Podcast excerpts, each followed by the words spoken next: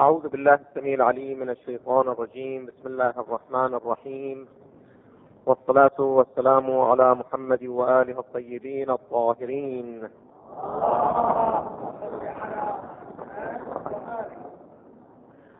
قال الله تعالى في محكم كتابه العزيز يا أيها الذين آمنوا اتقوا الله ولتنظر نفس ما قدمت لغد فاتقوا الله إن الله خبير بما تعملون. ولا تكونوا كالذين نسوا الله فأنساهم أنفسهم. أولئك هم الفاسقون. كان حديثنا في التقوى وأثر ذلك في حياة الإنسان.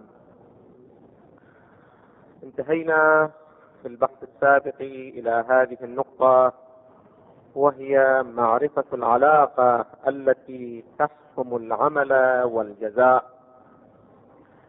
ومن خلال ذلك نستطيع أن نعرف لماذا أن العمل إذا كان قصيرا وهو قصير من حيث الزمان لماذا أن العقاب الذي يترتب عليه طويل بل قد يكون الإنسان بسبب ذنب من الذنوب مخلد وليس بخارج من النار كما يصرح القرآن الكريم بالنسبة إلى الشرك. يا بني لا تشرك بالله إن الشرك لظلم عظيم.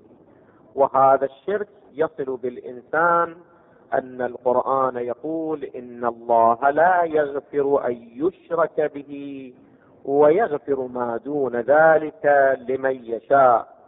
طب افترضوا أن الإنسان أشرك في هذه الحياة الدنيا لمدة سنوات لماذا يعاقب في الأخرى وفي النشأة الأخرى عقابا ابديا عقابا لا نهاية له؟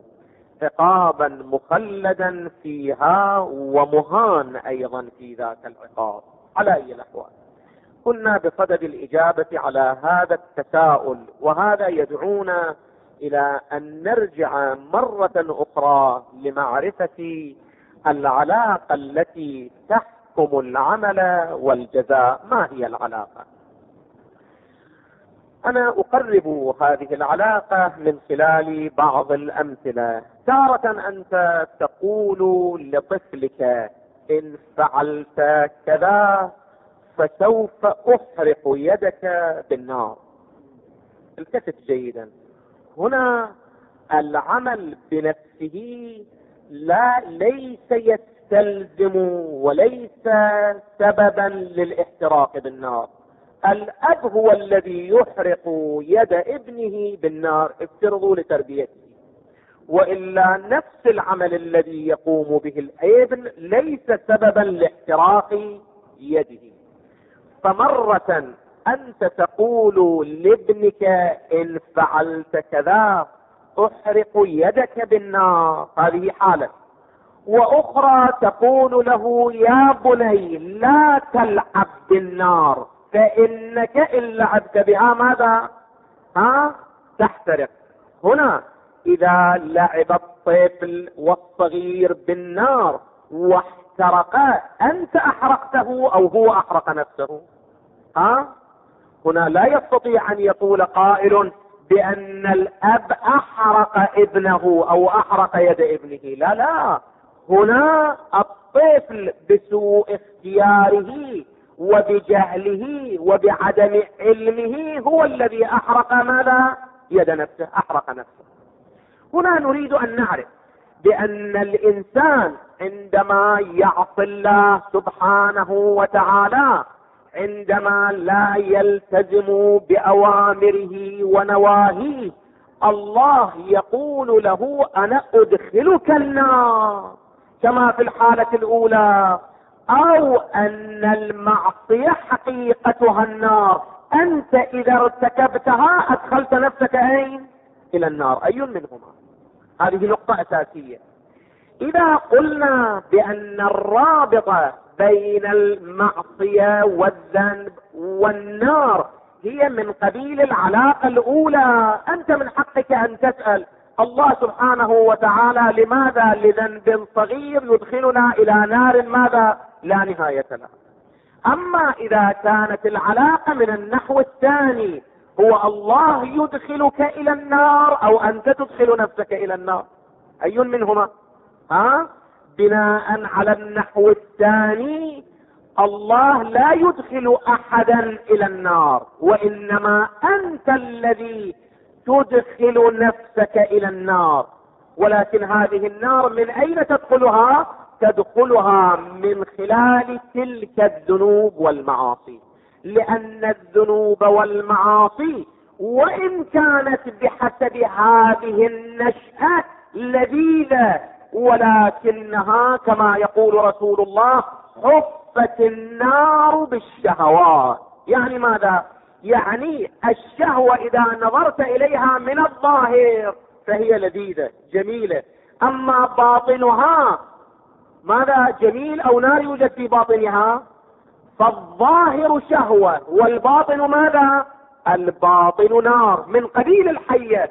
ظاهرها لين مسها ولكن قاتل سمها. فبحسب الظاهر تجد أن النار محفوفة بالشهوات ولكن باطنها ماذا يوجد فيه؟ نار. والعكس في الجنة. حفت الجنة بالمكاره. صحيح أن المكاره تؤلم الإنسان في هذه الحياة الدنيا ولكن ظاهرها ألم ولكن باطنها ماذا يوجد؟ ها؟ باطنها توجد الجنة فروح وريحان وجنة نعيم. اذا التفت جيدا الأعمال لها ظاهر في عالمنا هذا الذي نعيش فيه. وهذا الذي يعبر عنه القرآن يعلمون ظاهرا من الحياة الدنيا. ولها باطن وذاك الباطن يعبر عن القرآن وهم عن الآخرة هم غافلون. الذين يأكلون أموال اليتامى ظلما إنما يأكلون في بطونهم نار. هذا الإنسان ده يأكل النار ولكنه هو غير ملتفت إلى ذلك. التفت جيدا إذا العلاقة بين الفعل بين العمل وبين الجزاء ليست علاقة منفصلة كالعلاقة بين النار وبين الاحتراق فكما أن كل من لعب بالنار يحترق كذلك كل من ارتكب معصية المعصية هي النار المعصية هي النار. وعلى هذا الأساس على هذا الأساس نعرف لماذا أن القرآن الكريم في آيات متعددة يقول فما كان الله ليظلمهم ولكن كانوا أنفسهم يظلمون. يا أخي أنت اللي تحرق نفسك. أنت التي. أنت الذي تدخل نفسك إلى النار إلى الجحيم حتى أبدي أو غير أبدي. وما كان الله فما كان الله ليظلمهم ولكن كانوا أنفسهم يظلمون. إن الله لا يظلم الناس شيئا ولكن الناس أنفسهم يظلمون. كيف يظلم نفسه؟ من قبيل الطفل الذي لا يعرف عاقبة اللعب بالنار. فإذا لعب بالنار ماذا؟ ها؟ يحترق. أنت أرشدته إلى أنك لا تلعب بالنار. فمن يلعب بالنار يحترق. هذا نظام هذه الحكمة الإلهية. ولكن الطفل لعدم معرفته لجهله لعب ماذا؟ بالنار أنا وأنت أيضا في نظام الع... نظامنا هذا في عالمنا هذا بالنسبة إلى النشأة الأخرى إلى العالم الآخر نحن أيضا اطفال بالنسبة إلى الوحي والرسالة. الرسول الوحي القرآن هي يرشد الناس؟ أيها الناس فإن المعصية ظاهرها كذا وباطنها ماذا؟ كذا. ولكن لأني لا أعلم فلهذا أرتكب المعصية أو لا أرتكب المعصية؟ أرتكب المعصية. هذه حالة. اذا المسألة الأولى هي أن العلاقة هي علاقة. أنا أضرب لعله مثال آخر حتى يقترب المطلب إلى ذهن الإخوة. شوفوا انظروا أنت تذهب إلى الطبيب. يقول لك الطبيب إذا أنت أكلت كذا وكذا وكذا سوف تصاب بمرض السكر. أو يكون هناك دهن في دمك ونحو ذلك. هنا إذا أنت لم تلتزم بإرشادات الطبيب المريض الطبيب مرضك وأنت مرضت نفسك ها؟ هنا ما تستطيع أن تقول بأن الطبيب مرضني. لا يا أخي من الذي مرضك؟ ها؟ أنت بسبب أفعالك بسبب أكلك الزائد غير المنظم. اذا أنت سبب هذا المرض. كذلك بالنسبة إلى نار جهنم. أنت سبب هذا الاحتراق. مو الله يحرقك بالنار يدخلك في النار لو كان الله يحرقك في النار كان من حقك أن تسأل إلهي طب أنا عملت ذنوب لمدة عشر سنوات لماذا تحرقني لمدة ألف سنة وعشرة آلاف سنة؟ هذه ما انسجام بين الذنب وبين العقاب. أما إذا أنت الذي التفت جيدا أنت الذي أديت بنفسك إلى أن تدخل النار تستطيع أن تعتب على أحد أو لابد أن تعتب على نفسك. أنت تقول لي من حقك أن تسأل خلي ذهنك من حقك أن تسأل طب هذا العمل مدته قصيرة جدا وهي أنه سنة سنتين عشرة ذنب يقوم به الإنسان. لماذا أن نتيجة العمل تكون ماذا؟ ها? تكون طويلة جدا. أثر العقاب والعقاب يكون طويل جدا. هذه في الحياة الدنيا أيضا كذلك يا أخي. لو فرضنا أن الإنسان قام بعمل أكل طعاما أدى به إلى أن يعمى بصره. كما تعلمون أن بعض الامراض تؤدي إلى ماذا؟ ها؟ إلى فقدان البصر. لعل الزمن الذي انت احتجت إليه لكي تفقد البصر ما يتجاوز الشهر والشهرين والثلاثة ولكن أثر العمى يبقى يلازمك لمدة عمرك أو لا يبقى. واكو مناسبة بين العمل وبين الأثر الذي ترتب عليه؟ تقول نعم. صحيح أنا في آن واحد وضعت أصبعي في عيني فأعميت عيني ولكن أبقى أبد الدهر لو بقيت مئة سنة أثر ذلك العمل ماذا؟ ها يكون معي. اذا حتى في هذه النشأة الإنسان قد يشرب شرابا يؤثر على صحته لمدة خمسين سنة. هذا الشراب لم يأخذ من وقته إلا ماذا؟ ها؟ إلا ساعة واحدة إلا دقيقة واحدة ولكن أثر أثره لمدة ماذا؟ ها؟ لمدة خمسين اذا حتى في هذه النشأة أنت تجد لا يمكن القياس بين نفس العمل وبين الاثر المترتب عليه. قد يكون العمل في آن واحد ولكن الجزاء الذي يترتب عليه ماذا؟ ها؟ سنين طويلة. رب أكلة منعت ها؟ اكلات في أكلة واحدة. ولكن الإنسان يصاب من خلالها بمرض معين تمنعه من الأكل والطعام لمدة سنين طويلة. كذلك هنا عندما نأتي إلى الأعمال نجد أن الله سبحانه وتعالى أخبرنا. التفت جيدا. أخبرنا أن بعض الأعمال أثرها أيضا مثلها قصير وبعض الأعمال أثرها متوسط. وبعض الأعمال أثرها طويل. وبعض الأعمال أثرها أساسا لا يزول ابدا. بعد ما لي علاج. الشرك في القرآن من تلك الأعمال التي أثرها يزول أو لا يزول؟ لا يزول. إن الله لا يغفر أن يشرك به.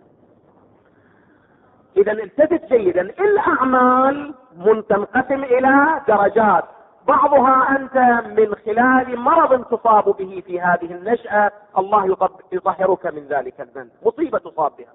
بعض الأحيان لا تتطهر إلا من خلال عذاب البرزخ. بعض الأحيان لا تتطهر إلا من خلال مواقف يوم القيامة اللي هي خمسين عقبة كل عقبة ألف.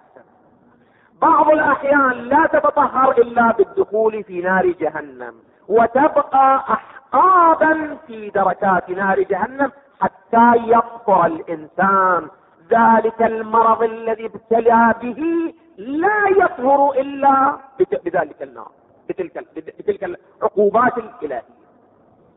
اذا إلى هنا نصل إلى هذه النتيجة. ولكن ولكن هذه الأعمال التي يقوم بها الإنسان في هذه النشأة فيها حالات ثلاث خلي ذهنك جيدا يمين أنا اضرب لك فد مثل عرفي بعد ذلك أطبقه على الواقع الإنساني عمل الإنسان. شوف انظر إلى قطعة من الفحم أخذها أنت. خليها بجنب النار. هذه القطعة من الفحم السوداء التي لا توجد فيها حرارة ولا إضاءة. هذه القطعة من الفحم. إن بقيت مدة قليلة فقط تصير حارة صحيح ولا؟ وإلا لا لونها يتبدل لا حقيقتها تتبدل. ولكن إذا بقيت مدة أطول هذه القطعة من الفحم شو تصير هي؟ ها؟ هي تتحول ظاهرها إلى شنو؟ إلى نار. ولكن يبقى باطنها ما هو؟ فحمة سوداء ولكن ظاهرها تبدل. صار لونه شنو؟ أحمر. إذا بقيت مدة أطول شو تصير هذه الفحمة؟ ها؟ تصير هي جمرة نار. هذه بعد فيها شيء من الفحم أو لا يوجد فيها شيء من الفحم؟ ها؟ لا أساسا هي حقيقتها تبدلت حقيقتها كانت فحمة سوداء باردة لا حرارة ولا نور فيها من خلال تماسكها مع النار تبدلت إلى حقيقة ماذا؟ إلى حقيقة أخرى. يا إخوان الإيمان والعمل الصالح أو الكفر والشرك والعمل الصالح والسيئات هكذا تفعل في وجود الإنسان. إما أن تبدل هذا الوجود إلى وجود نير كله نور. وإما أن تبدل هذا الوجود إلى وجود كله ماذا؟ ظلمة. في ظلمة. فلهذا أنتم تقرؤون في آية الكرسي الله ولي الذين آمنوا يخرجهم من الظلمات إلى النور. والذين كفروا أولياؤهم الطاغوت يخرجونهم من النور إلى الظلمات. هذه الظلمات أيضا لها درجات. ظلمات بعضها فوق بعض. بلى من كسب سيئة وأحاطت به خطيئته فأولئك أصحاب النار هم فيها خالدون. يعني ماذا؟ يعني هذا الوجود تحول بعد مو أنه ظاهره معصية لا هذا الوجود صار وجود ماذا؟ معصية. ما أدري أنت شايف بعض الأحيان هذا الماء انت اذا تخليه جوا حرارة تتبدل درجة حرارته يبقى ماء ولكن تتبدل شنو؟ درجة حرارته. كان بارد الآن يصير شنو؟ حار. ولكن إذا استمرت النار تحته يبقى, يبقى الماء ماء لو يتبدل إلى حقيقة أخرى. ها؟ يتبدل إلى حقيقة أخرى يصير بخار. شوفوا المعاصي إذا بدأت في الإنسان ثم استمر الإنسان عليها بلا من كسب سيئة. ثم ماذا؟ استمر عليها أصر عليها هذا الإصرار يجعلها ماذا؟ ها؟ وأحاطت به خطيئته. فلهذا أنتم تعلمون بأنه في الروايات لا كبيرة مع الاستغفار ولا صغيرة ها؟ مع الإصرار لأن الإصرار على الذنب يحولها ماذا؟ وإن كان ذنب صغير ولكن بالإصرار ماذا يتحول؟ ها؟ سيحيط بالإنسان. هذا الإنسان بعد ظاهره إنسان ولكنه باطنه نار جهنم. هذا الإنسان ظاهره إنسان ولكنه باطنه فروح وريحان وجنة نعيم. أصلا الباطن يكون باطنا نورانيا أو الباطن يكون باطنا ماذا؟ ظلمانيا. فلهذا أنتم عندما ترجعون إلى القرآن الكريم تجدون أن القرآن يشير إلى هذه الحقيقة في آيات كثيرة. منها هذه الآية. قوله تعالى ولكل درجات مما عملوا وليوفيهم أعمالهم وهم لا يظلمون. اولا القرآن يقول لكل واحد منكم ماذا؟ درجة. يعني شنو لكل واحد درجة؟ يعني أنت شيء ودرجتك في الجنة شيء. من قبيل الماء شيء وحرارته ماذا؟ شيء آخر. ولكن في آية أخرى يأتي القرآن يقول هم درجات عند الله مو لهم درجات. يعني ماذا؟ يعني أن المؤمن هو يتحول إلى درجة من درجات الجنة. هو يكون جو الجنة. فلهذا قال القرآن الكريم في سورة الواقعة قوله تعالى فأما إن كان من المقربين فروح وريحان وجنة نعيم. أساسا هذا الإنسان يتحول إلى روح وريحان وجنة نعيم. أما على مستوى الروايات الروايات في هذا المجال كثيرة. أنا أكتفي ببعض هذه الروايات. الرواية الأولى أنقلها من كتاب جامع السعادات للنراقي الجزء الأول صفحة 49 الرواية تقول الرواية عن الرسول الأعظم صلى الله عليه وآله وسلم قال يا قيس إن مع العز ذلا. ومع الحياة موتا ومع الدنيا آخرة. وإن لكل شيء رقيبا وعلى كل شيء حسيبا. وإن لكل أجل كتابا. هذا مو محل شاهدي. محل الشاهد هذا التفت جيدا. وإنه لا بد لك من قرين يدفن معك وهو حي وتدفن معه وأنت ميت. من هذا القرين الذي يدفن معي وهو حي وأنا أدفن معه وأنا ماذا؟ وأنا ميت. فإن كان كريما هذا القرين أكرمك وإن كان لئيما ألأمك. ثم لا يحشر إلا معك ولا تحشر إلا معه ولا تسأل إلا عنه فلا تجعله إلا صالحا. فإنه إن صلح انست به وإن فسد لا تستوحش إلا منه وهو فعلك وهو فعلك. شيء غريب ها؟ بعد تنتهي الأنساب وتنتهي العلاقات لا أنساب. ولا أسباب وتقطعت بهم الأسباب. هذا اب وهذا ابن وهي علاقات اجتماعية هذا كبير وهذا صغير وهذا مال وهذا غني. هذه كلها تنتهي. فقط أنت ومن؟ أنت وعملك. لا شيء آخر. وهذا العمل هو الذي أنت هو الذي سوف يكرمك أو يهينك. هذا معناه أن هذا العمل ليش صرت أنت ميت. والعمل حي. السبب هذا. وهو أنه أنت من خلال عقائدك وأعمالك حولت نفسك إلى وجود ماذا؟ إلى وجود آخر. إما فروح وريحان وجنة نعيم وإما ماذا؟ نار الله الموقدة التي تطلع على الأفئدة. هذا حديث من الأحاديث القيمة في هذا الباب. من الأحاديث القيمة الأخرى الواردة في هذا الباب حديث ورد في كتاب تسلية الفؤاد للسيد عبد الله شبر رحمة الله تعالى عليه في الصفحة 93 هذا الحديث من الأحاديث القيمة المرتبطة بنشأة البرزخ. نحن إن شاء الله تعالى إذا وفقنا بعد الانتهاء من بحث التقوى سوف ندخل في بحث عالم البرزخ وأن الإنسان ماذا سيحدث له بعد هذا العالم. أساسا يموت الإنسان أو أنه أساسا لا موت للإنسان. كله حياة في حياة. بعد ذلك إن شاء الله في عالم البرزخ نبين. الرواية هذه الرواية عن أحدهما يعني عن الباقر والصادق قال إذا مات العبد المؤمن دخل معه في قبره ست صور. ست صور يعني ستة أشخاص ستة وجودات. فيهن صورة أحسنهن وجها وأبهاهن هيئة. وأطيبهن ريحا وأنظفهن صورة. قال فتقف صورة عن يمينه وأخرى عن يساره وأخرى بين يديه وأخرى خلفه وأخرى عند رجله وتقف التي هي أحسنهن فوق رأسه. فإن أتي عن يمينه منعته التي هي عن يمينه. ثم كذلك إلى أن يؤتى من الجهات الست حتى يؤخذ ولكن لا يستطيع أن يقترب إليه أحد. قال فتقول أحسنهن صورة وهي الواقفة على الرأس. ومن أنتم جزاكم الله عني خيرا؟ فتقول التي عن يمين العبد أنا الصلاة. أنا الصلاة هذا العبد. ها؟ ولكن الصلاة اللي ها تنهى عن الفحشاء والمنكر ها؟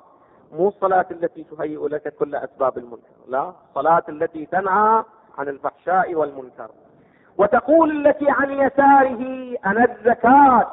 وتقول التي بين يديه أنا الصيام. وتقول التي عن خلفه أنا الحج والعمرة.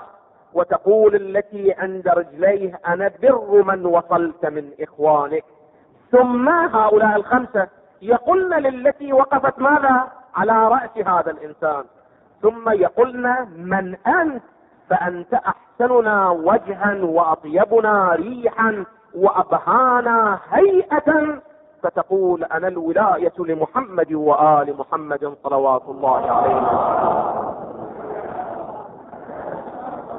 هذا الحديث يشير لنا إلى حقيقة واضحة جدا التفت جيدا وهو أن العمل حي أو ميت؟ ها؟ هذه الأعمال أنت تتصورها أنها ميتة لا. يوم تشهد هذه الأعمال عليك. فلهذا في الرواية يوم القيامة الصلاة إذا لم تأتها بشروطها وبما ينبغي أن تأتي بها يوم القيامة تشتكيك إلى الله تقول لله هذا الإنسان ضيعني. القرآن يشتكيك إلى الله يوم القيامة.